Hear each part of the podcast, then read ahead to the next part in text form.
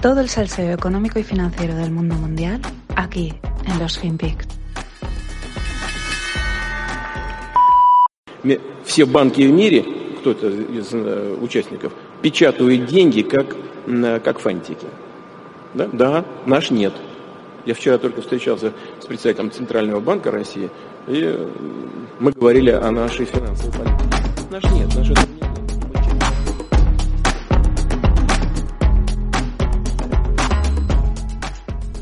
Hola, no financieros. Arrancamos semana. ¿Con quién? Con Vladimir Putin. Bueno, lo habréis reconocido, habréis entendido perfectamente el ruso.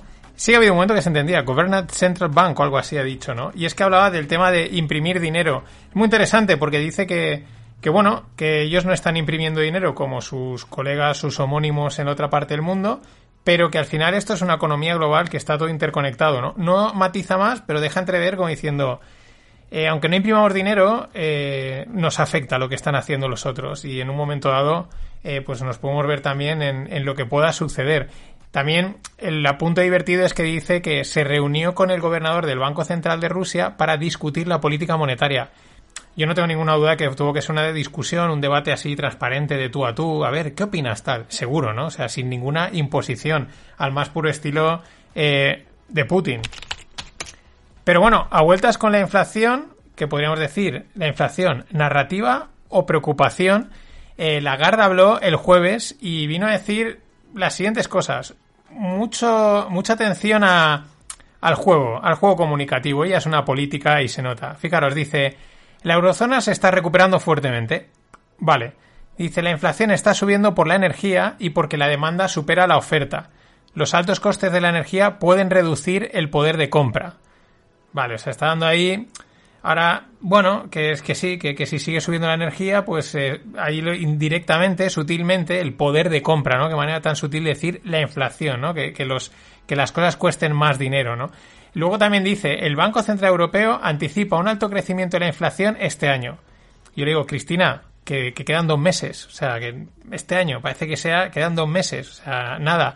Dice, y luego una bajada en el 2022. Ellos creen que va a subir de aquí a... y luego va a caer. Pero al mismo tiempo, o sea, en el mismo momento te dice que también que en el actual periodo de inflación que va a ser más largo de lo proyectado. O sea, daros cuenta de la incongruencia, ¿no? Porque es una política y esto lo hacen constantemente, ¿no? Es un mensaje como esperanzador en el corto plazo. Te dice, no, la inflación va a ser... alta este año, que quedan 2 meses, y luego va a bajar en 2022. Y entonces la gente se queda tranquila, ¿no? Pero al momento dice, el actual periodo de inflación será más largo de lo proyectado. O sea, entonces ¿cómo que va a bajar? O sea, ¿cómo que va a ser más largo de lo proyectado? Cristín, ¿dónde quedamos? O sea, ¿por dónde vamos, no? Sigue diciendo, la economía, esta es buenísima, dice, la economía podría ir mejor todavía si los consumidores tienen más confianza. Christine Lagarde descubriendo que el agua moja, ¿no? O sea, si la gente tiene más confianza, la economía va mejor. Claro, pero ¿cómo genera la confianza? ¿A base de impuestos? ¿Con la economía verde? Por favor. Y luego, el último que destaco, hay más. Os dejo en la newsletter el hilo de Twitter donde están todos los comentarios que hizo, pero dice, los cuellos de botella de la cadena de suministro no se van a resolver en el primer trimestre. Fijaros cómo... Dice, no se van a resolver en el primer trimestre, como diciendo, en el primero no, pero implícitamente dicen, pero después ya sí, ¿no? Pero luego dicen... Estos problemas se espera que duren todo el 2022. Es lo mismo que antes, ¿no? Es como la inflación, no os preocupéis que el año que viene pasa, pero va a durar todo el año, ¿no? El problema de los cuellos de botella de la cadena de suministro son como temporales, no nada, primer trimestre como mucho, pero van a durar todo el año. Esto es acojonante, es una política y juegan con ese. Te doy primero el mensaje esperanzador y luego ahí... te enmascaro que no, que esto va para largo, ¿no? Que prepararos que a saber la que puede llegar. Y en la línea estamos con la inflación y la hiperinflación. Esta última, de la inflación, pues ya hemos hablado, es un tema que últimamente se habla bastante, porque bueno, pues porque va surgiendo, ¿no? Hay una que son inflación de activos, luego está la inflación de los precios de la calle, que últimamente parece pues que repuntan bastante, ¿no? Pero luego está la hiperinflación, que de momento para mí es una narrativa. Es una narrativa que principalmente nace en dos partes.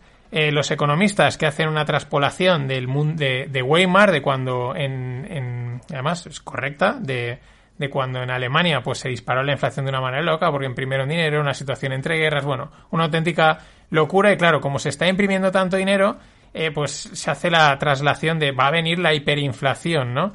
Pero ahora veremos que igual, bueno, ha salido Taleb a decir algunas cosas que ahora os comentaré. Pero luego está el mundo cripto, ¿no? El mundo cripto, que es gente woke, gente que de repente se ha leído un libro y ya son expertos en política monetaria y ya saben lo que va a pasar. Como por ejemplo Jack Dorsey, el CEO de Twitter. El CEO de Twitter tuiteaba esta semana, o el otro día, perdón, que la hiperinflación is coming, ¿no? La hiperinflación está ya, ¿no? Alguien, porque Twitter, lo bueno de Twitter es que cada vez que tuiteas tienes que pensártelo, porque enseguida puede haber alguien que te ponga en tu sitio, ¿no? Y ahí Jack, pues, y como otros tantos del mundo cripto, con tal de colar las criptos, Bitcoin, como un activo que protege contra la inflación, que eso está por ver, y con tal de decir, veis, os lo dije, esto se iba, el mundo caía, ¿no? El apocalipsis, fiat, etcétera, pues no son conscientes también de que la hiperinflación es un evento destructor de riqueza por todos los niveles. Igual tú tenías Bitcoin y no lo has visto, pero toda tu familia se ha quedado en la auténtica ruina. Pero bueno, lo que decía Jack Dorsey, decía que la hiperinflación is coming, y entonces Twitter, que es muy rápido, alguien le criticaba y le decía, a ver, Jack, no eres capaz de monetizar tu red social como toca, porque es verdad que no le saca el partido que podría sacarle, gracias a Dios, porque si lo hiciese Twitter dejaría de tener la gracia que tiene. Pero, dice, no eres capaz de monetizar una red social que tienes brutal, dice, y ahora eres capaz de predecir la inflación, de hiperinflación, vete a tu casa, ¿no? En pocas palabras. Y claro, aquí enseguida aparecía nuestro amigo Nassim Nicolás Taleb, que este tipo de batallas él está enseguida, vamos, perfecto, pero viene a meter datos, ¿no? Y una cosa que ya he oído, no es al primero al que lo digo, es que ya en el 2007-2008, parece ser que estuvimos a punto de tener un episodio de hiperinflación muy fuerte. Sin embargo, vino la crisis y todo aquello, pues nada, pasó a mejor vida. Taleb trae varios datos para decir, bueno, esto que se habla de hiperinflación, pues son casos puntuales en ciertos lugares del mundo, porque los datos comparados en perspectiva con 2007-2008, pues no apuntan a eso. Y ahí en el mismo hilo me llamaba la atención pues un comentario que le hacían y me parecía muy interesante respecto a la hiperinflación, que al final lo que viene a decir es que y Taleb estaba de acuerdo, ¿no? Es que la hiperinflación es un evento tan extremadamente improbable, es altamente improbable, que la manera que suceda es porque venga otro evento también improbable que la desate, como puede ser una guerra, una catástrofe, una pandemia, pero la pandemia ya ha pasado. En definitiva, estás intentando predecir algo que es altamente difícil de predecir. Y luego, en cuanto alguien empieza, y luego está la reflexibilidad del mercado, que cuando alguien empieza a anticipar algo que puede pasar, el propio mercado, los propios actores empiezan a tomar medidas, empiezan a protegerse, y por lo tanto se reducen las probabilidades de que suceda, ¿no? Que es la reflexibilidad del mercado, ¿no?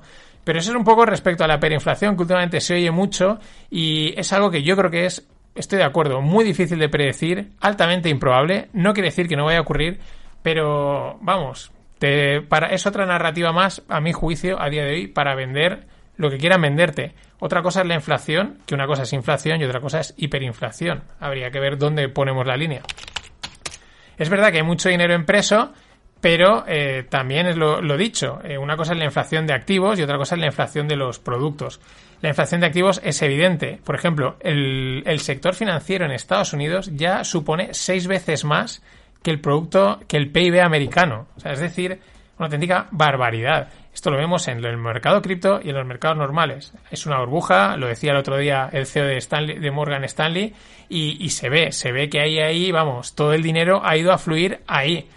Otra cosa es que, pues pete, no pete, o yo qué sé, a saber cómo acaba. Pero que hay podrían decir, incluso una hiperinflación de activos, pues el día de mañana quizás alguien lo estudie, ¿no? Porque sí que es verdad que en cuanto a los productos básicos que tocamos, pues claro, si la actual inflación está viniendo por efectos de la energía y problemas de la cadena de suministro, yo no me canso de decir lo mismo. Los consumidores, productores, la gente que tiene fábrica, va a pagar los precios de lo que sea hasta un punto en que dice, esto ya no te lo pago. Y en ese mismo momento en el que dice, yo no te compro la energía a ese precio, yo no te compro la Coca-Cola a 3 pavos, por así decirlo, en ese momento los precios caen a plomo y se acaba la inflación. En todo caso, igual vendría una hiperdeflación o yo qué sé. Pero bueno, esto siempre hay que ponerlo en perspectiva, con cuidado, porque estas movidas macro son muy difíciles de predecir. Comentarlas, hacer hipótesis, análisis y, bueno, mientras el río suene, pues ahí seguimos. Y otro sitio donde hay que mirar es el mercado de los bonos, porque es donde yo digo que se reparten los caramelos. Es el mercado más grande del mundo, se mueve mucha pasta ahí, los inversores al final buscan seguridad y, bueno, pues cada vez se va oyendo más seriamente el tema del movimiento de los tipos de interés, que si los van a subir. Claro, va pasando el tiempo y lo que hace un año era como, ¡guau!, dentro de un año subirán los tipos. Estamos, por así decirlo, ya prácticamente ahí. De momento, nada que preocuparse, o sí, porque el otro día lo comentaba Greg en el Stonks Volan Primas y lo comento yo aquí. La semana pasada, el 20 años, o sea, el bono a 20 años americano daba más interés que el de 30 años, lo cual es una distorsión. Esto no tiene que ser así. El de 30 años tiene que pagar más del 20 para que las cosas estén como tocan. Bueno, estas cosas raras que a veces parecen, es algo anecdótico, es algo temporal, muchas veces realmente son síntomas de que algo no funciona como debería. Es como ese tornillo roto en un coche que hace que 1000 kilómetros más tarde pete el embrague. Pero vete tú a saber ese tornillo que era, bueno, pues de esto de momento tira. Eso es lo que estaba pasando. El 20 años a mayor tipo de interés que el 30. Acojonante. El mejor resumen, al final, para toda esta historia es el siguiente tuit, ¿no? Que es un bucle sin fin en el que comentaba un periodista de Bloomberg. Dice, los bonos suben porque los traders están apostando a que va a haber una subida de la inflación. Esa subida de la inflación lo que va a hacer es que los bancos centrales suban los tipos de interés. Al subir los bancos centrales los tipos de interés, lo que van a producir es una reducción de la actividad económica. Una reducción de la actividad económica lo que va a forzar es que los bancos de interés tengan que volver a bajar los tipos de interés. En fin, un bucle sin fin. Y bueno, en la escasez de la semana, ¿no? Hoy ya casi podría decir una mítica sección de hoy qué nos falta, hoy qué escasez hablamos, pues la del serrín, en inglés llamado sawdust. Es una cosa anecdótica, pero de verdad ocurre. Y resulta que ya en 2008 ya hubieron precedentes. En 2008 el precio de la leche se disparó por la falta de serrín. O sea, resulta que es que parece de coña, pero es así. Las vacas pues tienen camas de serrín. Entonces, si no tienen camas de serrín, ya no están cómodas. Y como no están cómodas, producen menos leche. Y por lo tanto, el precio de la leche se disparó. ¿Y por qué se disparó también? Perdón, ¿y por qué faltaba serrín?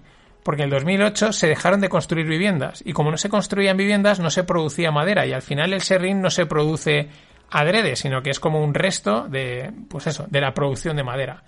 Claro, ahora ya puedes pensar en quizás otros usos del serrín, accesorios que al final pueden hacer que un producto, el menos pensado, se vea afectado porque no hay serrín. Esto es un ejemplo más de lo compleja, interconectada e impredecible que es la cadena de suministros y los problemas asociados.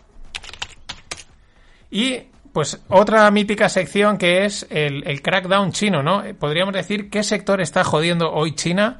Pues en las aplicaciones de trading. Parece que ahora le van a meter mano a este tipo de aplicaciones. Y, bueno, tampoco está mal porque es verdad que juegan mucho en una línea entre la gamificación, el jueguecito, cuando estamos hablando de dinero, ¿no? Pero sí, hoy, ¿qué está jodiendo China? Pues eso, las aplicaciones de trading. Y ojo a este dato que pasaba el viernes. Microsoft superaba en valoración a Apple. Llegaba a valer más de 2,5 $2,5 trillones de mercado por encima de Apple. Bueno, sabemos que estas cosas en los mercados suelen pasar, fluctúan y muchas veces las capitalizaciones no dejan de ser algo relativo, ¿no? Sin embargo, es sintomático, es loable el trabajo que está haciendo Satya Nadella al frente de Microsoft para pulirse a Apple, que parecía imbatible ahí arriba.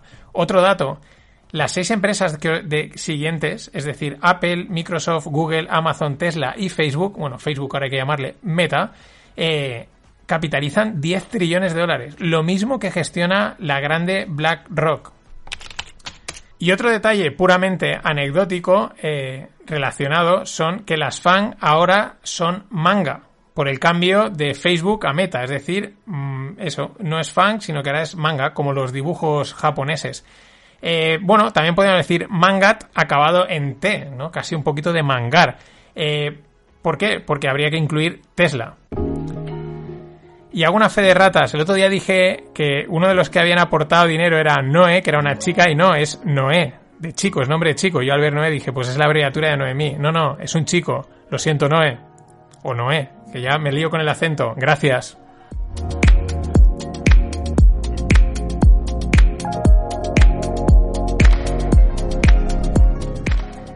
No es que Noé me haya escrito, es que al entrar a ver el pago vi la foto y digo, ostras, es un chico. Digo, qué liada. Cosas que pasan. Bueno, que me voy. Debo, nuevo unicornio español. Este se veía venir. Tampoco me ha sorprendido mucho la noticia, pero ahora sí, han anunciado una ronda de 215 millones para irse a una valoración de 1.300. Debo es una empresa de datos, de ciberseguridad y de estas cosas tan tecnológicas que muchos pues nos suenan, bueno, no acabamos de entender. Sí, hacen cosas ahí tecnológicas y de seguridad. Pero muy bien, oye, poco a poco en España vamos sumando unicornios. Cabify, Glovo, Jovan Talent, Devo, Flywire... Nada, si al final no vamos a montar una cuadra buenísima. Y bueno, hace tiempo lo dije, más allá del idealismo, que vende muy bien, los intereses de Twitter en Bitcoin podrían ser fiscales-comerciales. Y el CFO, el Chief Financial Officer, lo confirma. Dicen que Bitcoin les va a ser una gran manera que les va a facilitar el comercio. Claro, vamos a ponerlo esto, ¿qué es lo que sucede? O sea, tú eres una empresa que quieres vender en todo el mundo, ¿no? A través de tu red social, como puede ser Twitter. Claro, tú quieres cobrar en todo el mundo el dinero sin los problemas legislativos. Utilizas una red como Bitcoin, la gente te paga y la parte regulatoria ya se la traspasas al usuario. Es decir, cada uno ya se apañará en su hacienda de decirle, no, es que he comprado Bitcoin y luego compré esto y entonces se ha revalorizado, y porque es lo que hay que hacer en teoría hoy en día. Ya le tributarás a Hacienda lo que toque, porque para Hacienda actualmente si tú compras algo en Bitcoin, pues se entiende que hay una transacción financiera ahí. Pero claro... ¿Y Twitter qué pasa? Que se ahorra de montar departamentos fiscales, de compliance en cada país que opera. Es una jugada muy inteligente. Ahora sí, Bitcoin es que es, ¡buah!, es una pasada. Esta gente de tonta no tiene un pelo.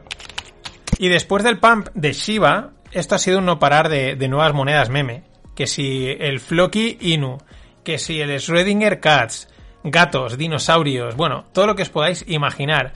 Y encima con, nada, al momento, publicidad en grandes plazas de grandes ciudades del mundo, en Madrid, en Nueva York, a lo bestia.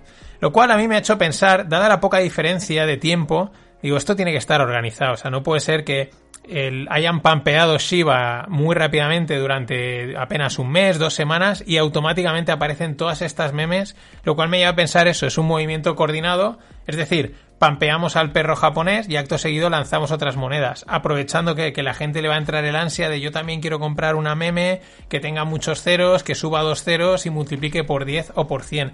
Pero es sorprendente el pelotazo en cuanto a la salida de meme coins que ha habido en los últimos días. Y si hablamos de meme coins, pues hay que hablar de Doge, la reina de las meme coins. Y hablar de Doge es hablar de su principal promotor, un tío que está día sí día no presente porque se lo busca, Elon Musk. El tío anunciaba que iba a crear una universidad en Texas, nada más y nada menos que la Texas Institute of Technology and Science, cuyo acrónimo es TITS, que es tetas. Y para remate de todo esto, anunciaba que las tasas se pagarán en Doge y si tienes perro habrá descuento.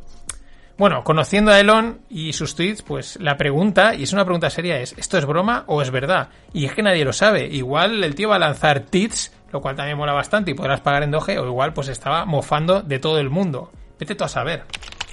Pero por otro lado, el potencial de las meme coins es la siguiente noticia. Burger King hace una asociación con Robinhood para repartir 2 millones, 2 millones en Dogecoin. Claro, ¿qué pasa con las meme coins? Bueno, son sencillas, en cuanto a la moneda no tiene mucho misterio tecnológico, son divertidas y son baratas, cuestan 4 duros. Entonces, este tipo de noticias yo creo que ya han salido alguna que otra y van a ser más habituales. Pero ojo, que las ramas no nos eviten ver el bosque, porque puede ser un método de adopción de las meme coins, aunque pueda sonar, aunque nos chirríe, ¿no? Pero al final, si empiezas a repartirlas y todo el mundo, pero al final la gente hará algo con ellas, ¿no? Yo qué sé. Long los memes. Os dejo con un clásico del ECB y las políticas fiscales. There's another message that I want to tell you today is that within our mandate, the ECB is ready to do whatever it takes to preserve the euro. And believe me, it will be enough.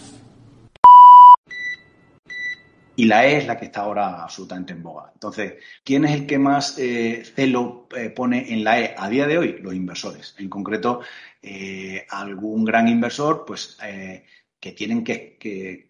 Yo cuando trabajaba en un banco antiguamente, pues nos decían que había que escoger un theme Y entonces, pues, hablar todo el rato de ese theme para distraer la atención respecto de otras cosas, ¿no? Entonces, pues, hay algunos de los grandísimos inversores hoy en día han cogido como theme el environmental y están todo el día hablando de eso porque, coño, es difícil de justificar en algunos casos que si una señora de Wisconsin ha puesto 100 pavos en Merlín y yo le pago de dividendo 4,5, él se quede de comisión por gestionarle su 100, 1,5, que es el 33% de mi dividendo. Entonces, claro, eso como crea alguna pequeña disfunción, pues el tío tiene que hacer creer a la señora de Wisconsin que está haciendo un gran esfuerzo por salvar el planeta, porque si no le cobraría 1,5, cobraría menos, pero por salvar el planeta 1,5.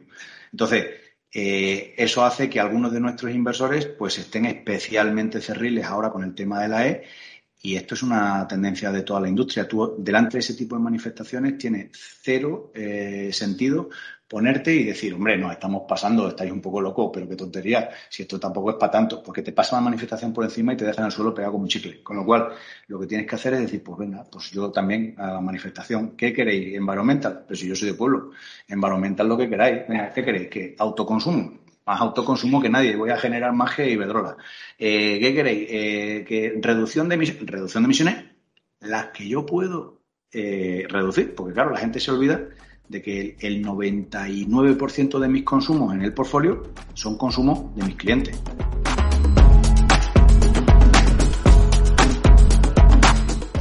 Hola, no financieros, qué gran audio y como dice mi amigo Asier, vaya Dios es este tío. Este es Ismael Clemente. Si yo soy de pueblo, ahora os lo vuelvo a poner. Con lo cual, lo que tienes que hacer es decir, pues venga, pues yo también a la manifestación, ¿qué queréis? Environmental, pero si yo soy de pueblo, environmental lo que queráis, venga, ¿qué queréis?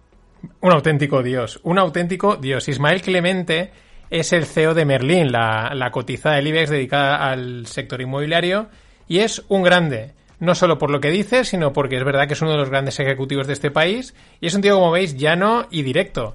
Es de pueblo, sí, es de Valencia de Monbuey en Badajoz. Y bueno, este corte ya es imprescindible, pasa a la biblioteca de los que voy poniendo habitualmente, pero también es que me parece, en 2 minutitos, tenéis explicada la industria financiera en la parte más comercial y también podemos entender pues todas las narrativas y todos los rollos que cuentan y la E, ¿no? Me molaba la E. Yo al principio decía la E, environmental. Y además me mola, por ahí que decirlo en castellano, environmental. Si yo soy de pueblo, vaya auténtico Dios. O sea, es que esto es una clase magistral de cómo hay que... Pues eso, para los retailers, ¿no? Y vaya crack, es que no hay más palabras para este auténtico crack, si yo sé de pueblo. Bueno, siguiendo con el tema del medio ambiente, el COP, están por ahí en sus historias, las petroleras y el medio ambiente. La semana pasada, estos últimos días, se hacía viral un vídeo de un político americano, así negrete, igual lo habéis visto, y el tío hacía una crítica, no me acuerdo si estaba en un congreso, en un municipio tal... Pues sobre todo diciendo que están los políticos dictando cómo tienen que gastar las empresas el dinero, con toda la historia esta de la economía verde, ¿no? De, pues tenéis que gastar el dinero aquí y allá, ¿no? Sobre todo especialmente las petroleras, ¿no? Claro, como buen americano apuntaba que eso era un atentado contra la libertad y que no es nadie, respondiendo a los pilares fundamentales de Estados Unidos, nadie es para decir cómo una empresa tiene que gastar su dinero o no. O sea, chapó. Qué importantes son los valores. Parece una tontería, pero es importante tener unos principios, unos valores y ser fiel a ellos. Los Estados Unidos, si no se caen, es por esta fricada que nos puede parecer de la libertad. Bien, pues es que resulta que con toda esta subida que hemos tenido del petróleo, recordar que hace nada, un año y pico estaba en negativo, pero con toda esta subida...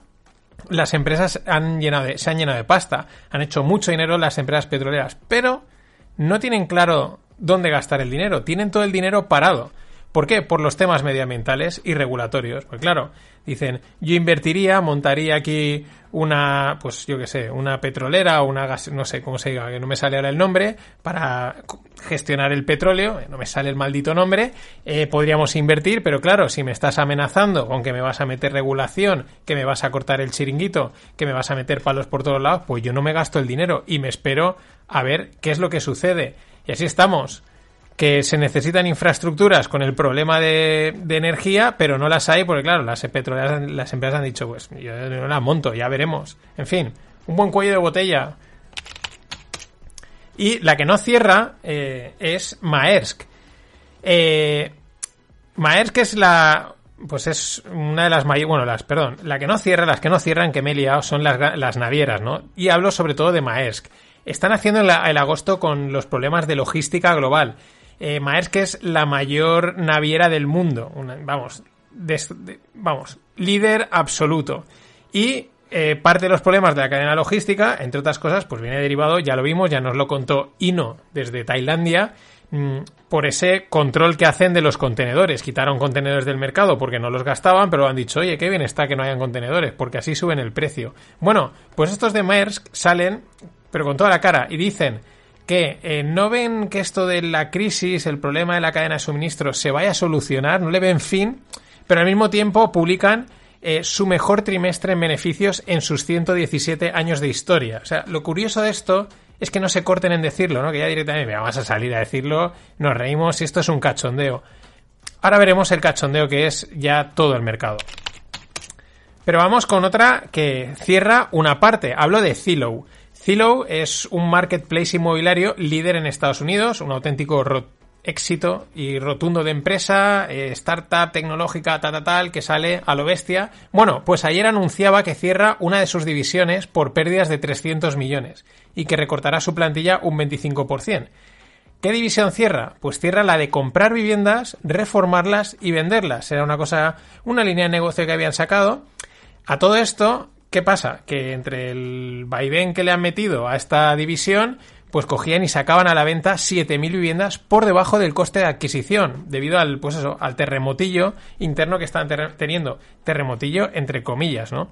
Porque hay quien dice, ostras, esto huele a subprime, esto es una gran inmobiliaria tecnológica teniendo problemas, acordémonos de Evergrande, en fin. No tiene mucho, o sea, no es que tenga una conexión directa, o igual sí, ya lo sabremos.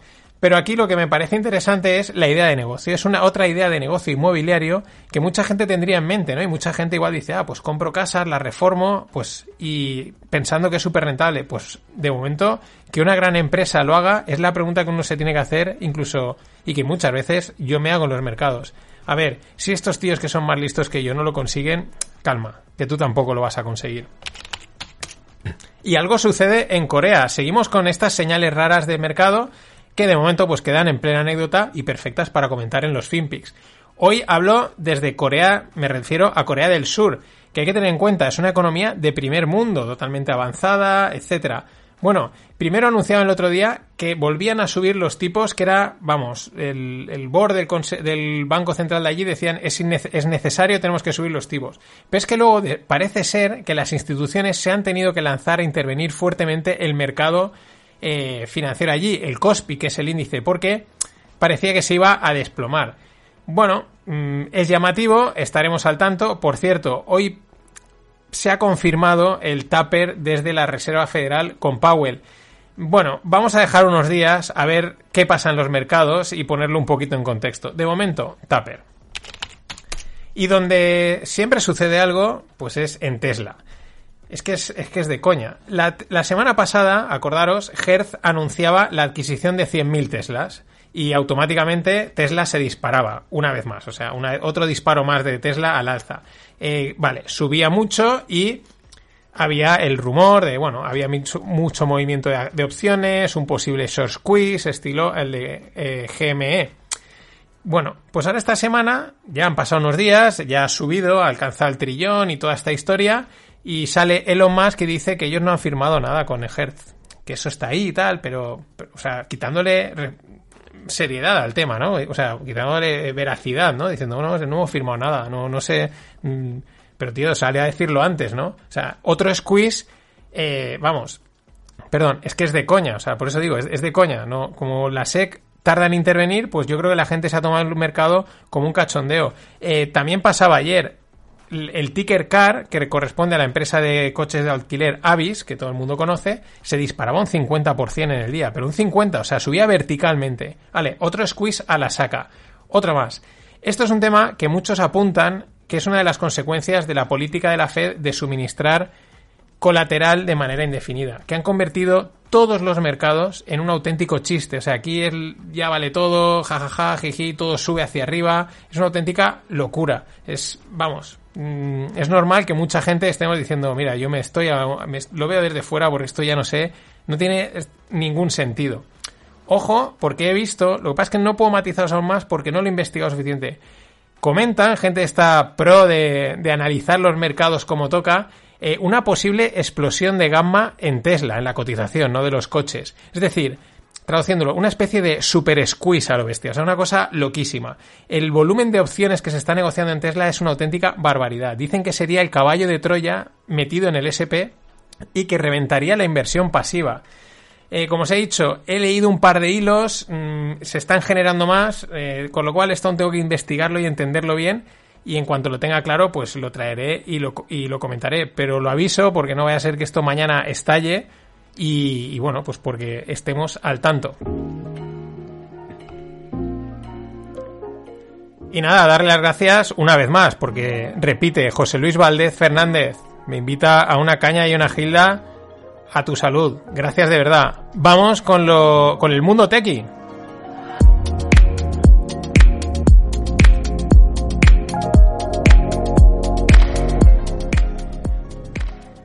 Y en el mundo tequi os traigo una startup de España porque me mola mucho Bueno, es que es un auténtico reto. Voy a daros los datos. Se llama Witaka. No me patrocinan, ¿vale? Porque estos normalmente hacen mucha publicidad por ahí. No estaría tan mal si me está viendo alguien. Pero bueno, 45.000 tuppers de comida a la semana. Witaka lo que se dedica es a eso, a suministrar tuppers de comida, ya, digamos, casera, precocinada, ¿no? Pero con una comida, digamos, de calidad, pues para el trabajo y estas cosas, para ahorrar esas faenas. Es un auténtico reto logístico, y encima están compitiendo con la propuesta que también hacen grandes superficies como Mercadona, que tiene sus líneas de comida preparada, o Carrefour. Pero son 45.000 tuppers a la semana. Llevan 7 años... Solo 2,5 millones de inversión, no han ido a... Nos parecerá mucho, pero para una empresa con estos volúmenes y con lo que se mueve en el mundo de startup, es bastante poco, o sea, es bien. Y facturan 11 millones, o sea, chapó por esta gente. Pero vamos a los datos logísticos, porque es lo que mola. Es que se dice pronto, 45.000 platos en 5.000 pedidos distintos, porque tiene una gama de pues diferentes platos para los diferentes gustos, la gente varía, ¿no? No es que digan, no, 3 platitos, creo que he leído por ahí que eran casi 36 variantes. Fijaros lo complicado de abastecer, de suministrar, de preparar y suministrar esto. La gestión que hacen es la siguiente. De lunes a miércoles cocinan basándose en una estimación de los pedidos que pueden entrar, ¿no? En base analítica, big data podríamos decir, ¿no? De lo que más o menos preveo que voy a vender, etcétera. Pero los pedidos realmente entran jueves y sábado. Entre el jueves y el sábado es cuando entran los pedidos. Entonces, ¿qué pasa? Que el jueves... es a la semana siguiente cuando los sirven, ¿no? O sea, están preparando una semana y los pedidos los sirven a la semana siguiente. Pero entran de jueves a sábado. Claro, ese cuando el jueves se ponen a tope a currar. Más de lo que ya curran, evidentemente, ¿no? Para cuadrarlo todo, 200 pedidos por hora. Esto es una auténtica barbaridad.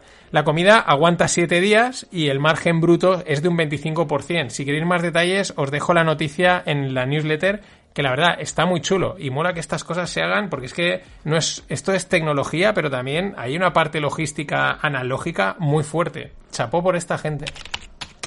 Y bueno, la regulación de las criptos sigue en marcha. Ya digo, lo sabemos, no es fácil. Ayer se filtraban algunas líneas de esta regulación que va especialmente enfocada en las stablecoins. ¿Por qué? Porque las stablecoins, las monedas que son prácticamente, pues eso, $1 o €1, pues son la verdadera amenaza del dinero fiat, es decir, la verdadera amenaza de las instituciones.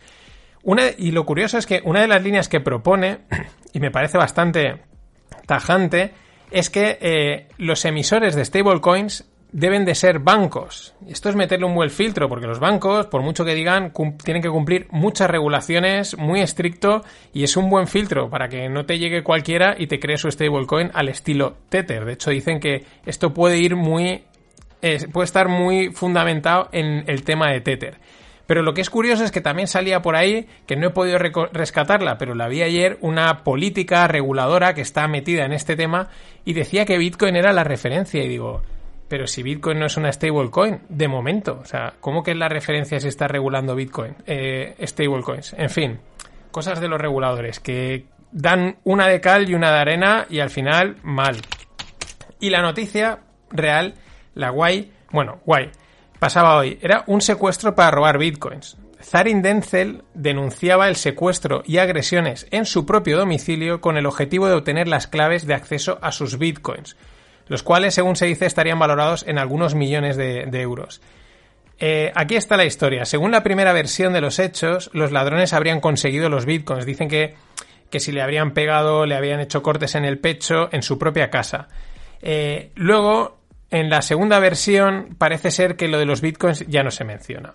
Bueno, ¿quién es Zarin Denzel? Pues Zarin Denzel, esto le sucedía en Madrid, donde tiene domicilio, es americano, reside entre Estados Unidos, Madrid y no sé dónde más. Es el fundador de la red social Twenty, una red social para gente joven, muy joven, para la pubertad o por ahí, yo qué sé. Pero es una red social que se vendió por 70 millones a Telefónica y que pasó de ser red social a ser un operador móvil. Cosas de Telefónica, esto algún día lo entenderemos, ¿no? Pero bueno, al tema. Primero están las sospechas sobre la veracidad de lo que denuncia por ese cambio de declaración. Hay quien especula que si esto está montado para evadir impuestos y decir que me han robado los bitcoins pero los tengo. En fin, ese fregado, bueno, pues tampoco es nada raro y tampoco nos vamos a meter en ello. Lo interesante es que resalta un riesgo, otro más del que nadie habla y que este suceso expone. Ya digo, sea verídico o no, la gente ha sido consciente, porque no quería verlo, de algo que puede pasar. La noticia esta saca a la luz el riesgo de tener tus bitcoins, o mejor dicho, las claves, porque al final es un numerito está por ahí, con la clave accedes, en casa.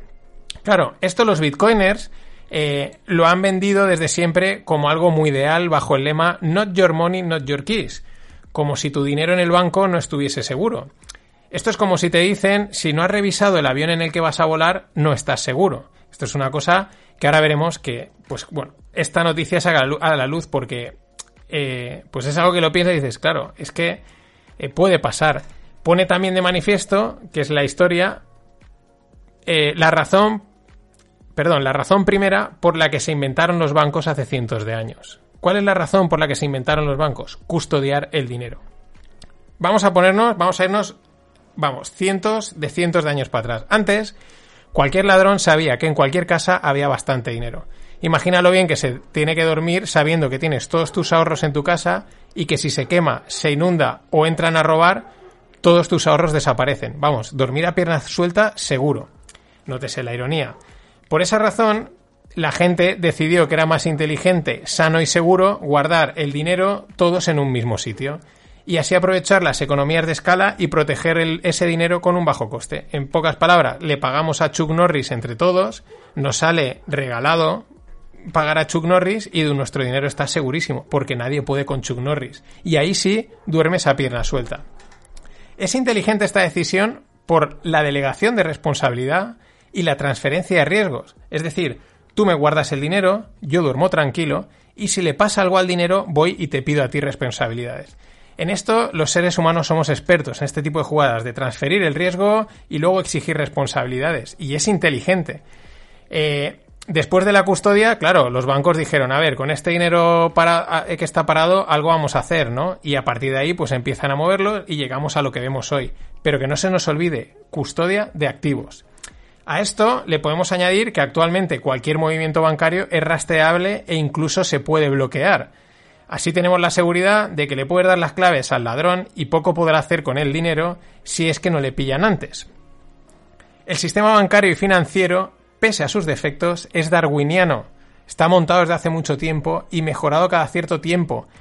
Señores, esto está inventado. No digo que sea perfecto, tiene defectos, pero esto está inventado. Y ahora te llegan los maximalistas de Bitcoin a decir que guardes tu dinero, tu patrimonio, en un pendrive, en un cajón en tu casa, que así está más seguro que en un banco. Es que es de chiste.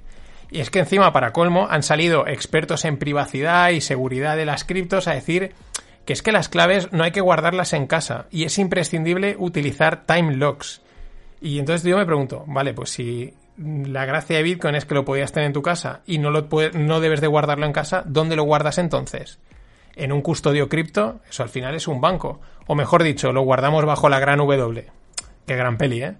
El planteamiento es que es ridículo y esta noticia es la clave, lo resalta. Al final lo que plantean es toda una gincana de privacidad incomodísima y poco práctica.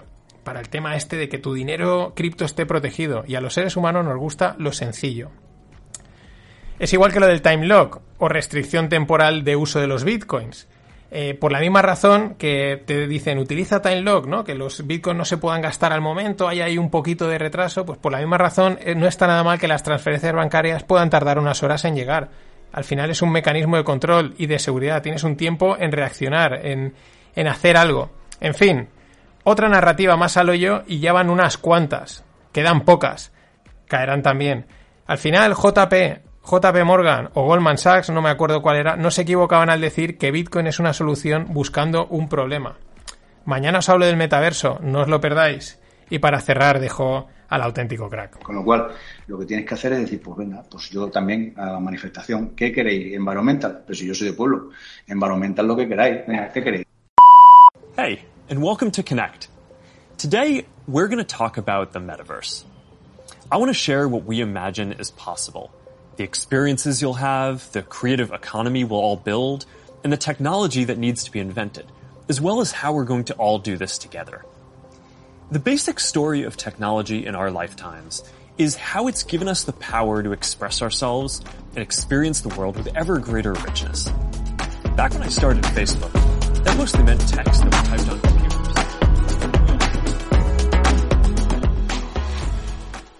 Hola no financieros, vamos con un podcast dedicado al metaverso. Este que veis era Mark Zuckerberg en la presentación que hicieron la semana pasada. Y fue la presentación en la que a mí me encajaron las piezas. No por la presentación en sí, sino porque me encajaron. Temas que llevo bastante tiempo oyendo del metaverso. En los últimos tiempos todos hemos oído del metaverso. Metaverso por aquí, metaverso por allá. Los que llevéis más tiempo pues coqueteando con blockchain y tal, pues es un tema el que se lleva oyendo desde hace tiempo. Alguna cosa había leído, pero lo que os digo, en mi cabeza pues faltaban piezas, no acababa de verlo, ¿no? Como lo vi el domingo. Fue todo a raíz de un tuit que publicó Shampuri, ahora os hablaré del tuit, pues bueno, un tío del mundo este de Silicon Valley y tal, es un hilo que está muy bien de leer, y luego la presentación de Mark Zuckerberg, que es este comienzo, es 1 hora y media y la que recomiendo bastante ver. Ya sé que Mark no transmite, no es muy empático, es un poco soso, cara sepia, un poquito androide y todo eso, pero la verdad creo que esta presentación tiene ideas y cosas muy interesantes. Me la trae de repente, me levanté el domingo, lo vi por Twitter y dije, pues la voy a ver. Y pues las cosas me hicieron clic en la cabeza, y ya digo, no es que a lo mejor la presentación es una presentación de estar flipando constantemente, tiene algunas ideas interesantes, y ya digo, a mí me encajaron todo. Y eso es lo que os voy a contar hoy. Hoy voy a ir más allá de lo que se ha dicho hasta ahora sobre el metaverso. De hecho, me voy a flipar un poquito en lo que visualizo. En parte por eso los puntos a mí no me encajaban, y habréis oído a gente que dice, pues es que no lo veo tal. Claro, es que no va solo de realidad, de una realidad virtual inmersiva, o de un espacio digital donde puedo hacer dinero, ¿no? Donde hay puedo abrir un e-commerce distinto y vender cosas. No. Hay que ir más allá de todo esto que se dice. Hay que hacer un esfuerzo y fliparse, y visualizar un poco más y conectar los puntos, porque ya existen cosas que podríamos denominar metaverso. Ya digo, quizás en lo que cuente hoy pues me flipe, me pase demasiado, pero oye, hemos venido a jugar. Mucha gente tampoco lo acaba de ver, porque se preguntan, a ver, si ya existen los Sims, que es como un juego ahí en el que te metes en una vida, ya existía Second Life, o por ejemplo Minecraft, que son como metaversos, ¿no? Hay ahí como un mundo construido en el que haces cosas, dices, ¿qué hay ahora de distinto? Alguien dirá, pues los tokens, las criptos, los NFTs, ¿no? Si todo el mundo este es de donde han empezado a sonar más el metaverso es por blockchain. Y te digo, sí, también, pero repito, hay que ir más allá. Al final los tokens, las criptos, la realidad, todo esto son partes, o sea, son elementos más que añadir en el combo del metaverso. Quizás lo que voy a contar, aparte que pueda estar equivocado en muchas cosas, pues quizás algunas de las cosas que oigas no te guste y digas, eso no es para mí, ahí que no me esperen. Vale, pero créeme que si lo consigues ver, salvo hecatombe, te darás cuenta que es inevitable. Vamos hacia ello, y lo peor, desde hace tiempo. Ahora luego lo explicaré. Si por ejemplo hace 10 años te dicen que ibas a comerte la hamburguesa de tu sitio favorito en el sofá de tu casa cualquier día de la semana, pues 1, no le hubieses dado mucho crédito, y 2, quizás habrías dicho, mira, ahí no me van a ver, yo prefiero ir al restaurante. Lo mismo si hace a lo mejor unos 20 años te hubiesen hablado de las redes sociales y de que vas a compartir y publicar fotos y vídeos y todo esto. Hubieses dicho algo muy parecido. Y sin embargo, hoy tú y yo y cualquier persona está sentada en el sofá con un móvil en la mano, entrando en Instagram, la hamburguesa en la otra y viendo Netflix en la tele. Somos seres sociales y nos gusta la comodidad, y al mismo tiempo las cosas que combinan tecnología, seguridad y comodidad y una buena usabilidad, es raro que no funcionen, es raro que no nos atrapen, ¿no? Estos puntos psicológicos que os he comentado son clave, y la clave, lo que yo veo es que el metaverso también los incorpora y los integra. Igual que hizo Apple cuando sacó el iPhone, va a hacer el metaverso. ¿Qué hizo Apple? Cogió la cámara, cogió la agenda, cogió el teléfono, cogió internet y cogió más cosas y las metió en un dispositivo. Y ¡boom! El metaverso es la integración de muchas cosas, de muchos puntos, de muchas herramientas, servicios, como lo queramos ver, que ya existen, que tenemos a nuestro alrededor, pero que ahora aún no están conectadas en un único espacio. El tuit que os decía de Saim Puri, ya digo, es un hilo cortito, no es de estos largos, 4 o 5 tweets, muy interesante. Pero el tweet que me llamó la atención, el que empezó a hacerme clic, es en el que dice: el metaverso es el momento en el tiempo donde nuestra vida digital empieza a valer más que nuestra vida física. Y cuando dice valer más, no es simplemente económica, es a nivel de experiencia. Ahora luego veremos que no es digital mejor que físico, ni físico mejor que digital. Es incluso un mix de ambos.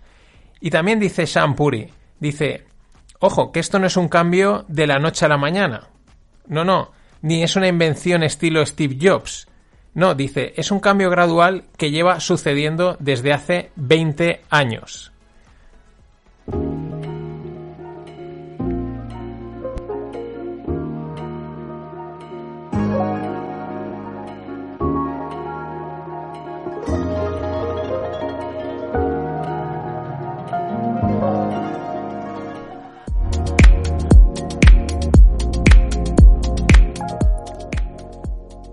Continuamos en el metaverso.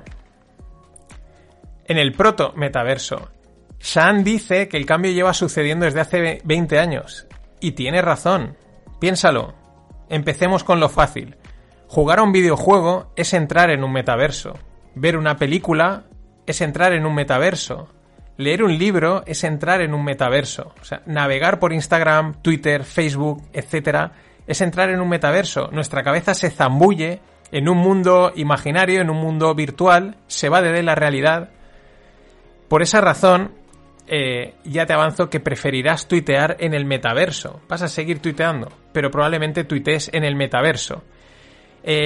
Todo esto que he comentado son, lo que decía, son puntos que aún no están interconectados. Son protometaversos o metaversos versión beta. Es decir, experiencias sin conectar. Experiencias que están limitadas, pues o bien a nuestra imaginación, a nuestra visión, lo que leemos, o a nuestro oído. Yo creo que el metaverso, uniendo todos estos puntos, va a ser ese espacio donde todo esto se integra. O sea, y va a ser un lugar virtual o físico o una mezcla de ambos. Y la experiencia de ver Netflix, tuitear, comprar, se va a ver amplificada. Y como dice Saim Puri, va a empezar a tener más valor que actualmente. Y repito, valor como experiencia. Y si tiene valor como experiencia, tiene valor económico. Sí, se va a poder hacer dinero en el metaverso, se va a poder hacer cosas, pero la clave es un paso más. Va a ser una experiencia amplificada. Y no es que sea la realidad virtual, es que a veces será la realidad aumentada o una mezcla de ambos. Por eso preferirás ver Netflix en el metaverso. Vamos con los dispositivos. Los dispositivos, desde mi punto de vista, son la clave. El dispositivo, pues los gadgets, los devices, ¿no? Un móvil es un dispositivo, pero no creo que vayan a ser móviles. Son la clave. ¿Por qué? Porque son la puerta de entrada y salida al metaverso. Como en las historias estas fantásticas en las que hay unas puertas que te dan acceso a otro mundo. Al final vas a necesitar ese dispositivo para acceder. Son los que van a hacer que el mundo virtual se vuelva físico y que el mundo físico se vuelva virtual o un mix. Repito, amplificando esa experiencia digital o física en cada uno, o mejorándolos, o fusionándolos. preferirás ir a hacer running al metaverso. Ahora os lo explicaré, no os preocupéis. No creo que vayan a ser unos cascos aparatosos como todos tenemos en mente, ¿no? Estas imágenes de cascos grandes, tal, etcétera, que molestan y esas cosas. No, de hecho en la propia presentación de Meta o Facebook, por cierto, que me ha pasado mi amigo Greg, y Meta en hebreo significa muerto. Estas curiosidades, ojo. Pero bueno, en la presentación de Meta, Mark Zuckerberg ya apunta que trabajan en conseguir dispositivos ligeros y cómodos. De hecho, anuncian que de momento han llegado a un acuerdo con Ray-Ban. Y son una Ray-Ban que te pones, una Ray-Ban como cualquiera que puedes ver por la calle, y pues ves Instagram y tal, con una experiencia muy limitada, sigue siendo limitada, pero ya empiezan a dar una pista de hacia dónde van. Sí que estoy de acuerdo en que probablemente el dispositivo más lógico es que sean las gafas, nada de supercascos, quizás más adelante, pues como en Black Mirror, pues sean implantes o vete tú a saber qué historia, ¿no? Porque hemos visto también estas gafas que te transmiten el sonido a través de los huesos que están detrás de la oreja, a saber a dónde vamos a llegar. Pero la clave es que a día de hoy hace falta ese dispositivo. Igual que llevas el móvil en el bolsillo, por fliparme, pues llevarás las gafas colgando, como las lleva cualquier persona. Gafas normales, gafas de sol, con clase, con estilo. Nada de fricadas Google Glass. Te pones las gafas, estás dentro. Te las quitas, estás fuera. Preferirás llevar las gafas puestas. Desde que me hizo clic esto, empiezo a ver los móviles y las teles y los monitores como algo anticuado. Quizás por eso mucha gente tampoco veía el metaverso. Porque dice, oye, pues para acceder desde el móvil o desde el ordenador a un espacio virtual o a alguna cosa, ¿no? Pues que es que eso ya lo estoy haciendo, ¿no? Aquí, ¿qué me falta? Repito, es que no es simplemente una realidad virtual inmersiva o una realidad aumentada, es un mix de todo esto, es potenciado al máximo nivel. También los veo anticuados, móviles, teles y monitores, y ya digo, no sé, digo, ¿qué puedo acabar con esto? Pues el metaverso. Porque desde este dispositivo, desde estas gafas, lo que sea, lo harás todo, moviendo la mirada y moviendo los dedos. Moviendo los dedos lo digo porque en la presentación de Facebook enseñan un prototipo de pulsera que la llevas en la mano y el tío moviendo los dedos va navegando, haciendo clic y escribiendo. Es decir, al final es una especie de multipantalla mucho más cómodo, mucho más fácil y mucho más inmersivo. Piénsalo, pues cuando ahora estamos en Twitter o en Instagram y te quieres ir a WhatsApp, tienes que salir, entrar, ¿no? No es una experiencia realmente cómoda. Ahora van a salir los móviles de doble pantalla porque intentan dar esa multifuncionalidad, ¿no? Pero la gracia de este tipo de dispositivos es que en el metaverso lo ves todo en el mismo lugar, te puedes mover, ¿no? Puedes con el cambio de mirada, con la mano, ir, volver, es una experiencia mucho mejor. Y ya digo, no es simplemente la inmersión. Vamos con algunas visiones del metaverso, ¿no? Con algunas flipadas, si no es que he soltado ya alguna que otra. En la presentación de Facebook dan algunas ideas que están bastante bien de lo que se va a poder hacer. Aún así se quedan cortos. No sé si por prudencia o porque no las ven. Yo creo que es por prudencia y por no asustar. Yo igual os asusto un poco. Ya os he asustado algo. En Blade Runner 2049 también. Curiosamente, el domingo por la mañana veía lo de Facebook y por la noche decidía ver Blade Runner. No por nada, sino porque decidí a verla. Y cuando estaba viendo, dije, ostras, esto es lo que he estado empezando a visualizar. Me llamó la atención que es curioso que esta película que sacaron en 2017 y cuando salió todo, a todos nos parecía ciencia ficción, pero cuando empiezas a ver el metaverso hay algunas cosas que empiezas a decir, hosti, que esto viene con el metaverso. El metaverso. Hasta aquí lo que he explicado es cómo el metaverso mejora el internet actual, lo digital de hoy en día. Pero vayamos al plano físico, que es la flipada. Tenemos una pista y es la realidad aumentada. Vamos a imaginar, vas a ir a correr o vas a correr, siempre hacer la misma ruta. El dispositivo, bien hoy en día un móvil o las gafas, digamos, rastrean tu posición perfectamente. Y tienen todo mapeado a través del GPS y a través de Google Earth, Google Maps. Es decir, te pueden guiar sin que te tropieces con una farola, con un bache o con cualquier historia. La pregunta es, ¿por qué ver siempre lo mismo? ¿por qué hacer siempre la misma ruta y ver las mismas calles, los mismos árboles, las mismas cosas? ¿Por qué no modificarla cuando quieras? Desde mi punto de vista, entrarás al metaverso y mejorarás la realidad. Modificas virtualmente lo que ves y cada día sales a correr la misma ruta, pero es distinta, porque estás en el metaverso. Lo mismo si nos vamos a casa. La clásica imagen, cursi, sofá, manta y peli romántica. Vale, perfecto. Pero quizás te apetezca verla con una chimenea al lado y que parezca que estés en una cabaña de madera y veas la nieve por la ventana.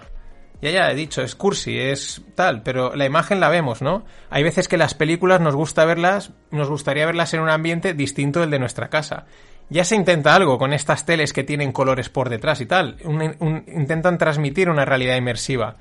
Por eso te decía que preferirás ver las pelis o preferirás ver Netflix en el metaverso, porque podrás modificar el entorno y potenciar esa experiencia.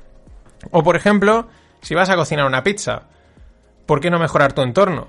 Estarás en tu cocina, la de tu casa, pero entrarás en el metaverso y la experiencia será distinta. Una cocina para cada ocasión. Ese es el punto, creo que es donde dice Shan Puri, en el que lo digital mejora lo físico. Pero por eso decía, tampoco es que lo físico vaya a dejar de existir. Simplemente los dos mundos se ven casi fusionados. Arquitectos que no han construido una casa, diseñadores que no han cosido un hilo y se hinchan a vender sus creaciones en el metaverso. Un poco en la línea de los NFTs. Esto es como cuando ahora dicen Airbnb es el mayor hotel del mundo y no tiene habitaciones propias. Uber, el mayor transporte del mundo y no tiene coches. Pues será algo parecido. El arquitecto que más casas ha hecho y no ha construido ni una casa en verdad. ¿Por qué? Porque en lugar de estar siempre en el mismo salón de tu casa, estarás en el salón de tu casa, pero en verano tu salón tendrá vistas al mar de las Seychelles y en invierno a los Alpes suizos. Y repito, nos puede parecer raro, nos puede parecer chocante, flipante, pero díselo a gente que diga, yo es que, ¿qué? ¿Voy a cambiarme casa cada 2x3? Si es ponerme estas gafitas, estos cascos y todo mi alrededor cambia. Es un cambio bastante fuerte y yo creo que va a llegar. Pagarás porque te diseñen ese espacio, porque invitarás a tus colegas a tener cervezas virtuales y tendrás NFTs colgados en la pared donde lucirlos. De hecho, en pandemia hemos hecho deporte online, cervezas virtuales y teletrabajo. No han estado mal, mejor de lo que hubiéramos imaginado, pero aún así como que faltaba algo, ¿no? Faltaba una parte. Sí, pero no. O sea, bien, mejor de lo que pensábamos, pero tal. Ahí es donde estoy convencido que ese algo es lo que trae el metaverso. Ahora lo vamos a ver. Porque hasta ahora lo que hemos visto son espacios y avatares de estética muy infantil, ¿no? Lo que hemos visto por ahí en vídeos y tal, pues todo muy poco realista, mucho dibujito, mucho colorín. Por eso también cuesta ver el metaverso. Es demasiado ficticio, es demasiado de juego. Sin embargo, los renders que se hacen en arquitectura y muchos videojuegos ya ofrecen paisajes con un nivel de realismo asombroso, o sea, un nivel brutal. Incluso muchas televisiones y cámaras emiten mejores colores que los que verás en la realidad. Igual el Coliseo de Roma en directo te decepciona y prefieres verlo a través de un filtro. Es heavy, pero es que ya casi eso está pasando. Por otro lado, tendremos distintos avatares, uno para cada momento. Y además de los que he dicho, pues infantiles, divertidos, de estética virtual, pues para jugar al juego, para entrar en Twitter, para el cachondeo, tendremos una réplica real de nosotros para el trabajo o para los eventos que queramos. De hecho, en la presentación de Facebook muestran un avatar completamente real de una persona sin ninguna historia, sin ningún jueguecito y tal. Es que parece una persona. Como estos vídeos fake que les cambian la cara, pero sin ser fake, sino utilizándolos porque sí, porque lo has decidido tú. Lo mejor. Se acabaron las papadas, se acabaron las ojeras, adiós al maquillaje. Y es que esto ya sucede. ¿Recuerdas a alguna chica subir una foto suya sin filtro en Instagram en los últimos tiempos? No. Tienes todas las estéticas, todos los cambios a golpe de clic. Ocultar inseguridades. Preferirás mostrarte en el metaverso. Hasta ahora tenemos visión y sonido. Sí, un buen sonido envolvente ya nos transporta a 1000 sitios. Os recomiendo oír algunos podcasts, como por ejemplo el de La Esfera, en el que solo oyendo estás allí. Si le incorporamos la visión, ya ni qué decir, ya lo hemos experimentado, cines, pantallas, etcétera, ¿no? Inmersión. Pero queda aún la última barrera, el tacto, el olfato y la temperatura, para conseguir replicar perfectamente en cualquier espacio, cualquier lugar del mundo. Antes he dicho que verás las Seychelles como si estuvieras allí. Y pensarás, bien, pero no es como estar allí. Es verdad, hoy. Ahora, piensa, los sentidos son impulsos eléctricos. Seguro que los van a conseguir replicar. De hecho, ya hay ropa inteligente, que vibra o que transmite calor. Desde mi punto de vista, es cuestión de tiempo que el mundo digital se pueda sentir a unos niveles en los que, como avanza Shan, el metaverso tenga más valor que el mundo físico. De hecho, esta semana encontraba una noticia en la que hablaban de piel robótica sensitiva que podría formar parte del metaverso. Me flipo. Igual es un neopreno que te pones o es el pijama que te pones a llegar a casa, pero que te hace sentir cosas, sensaciones, porque son impulsos eléctricos.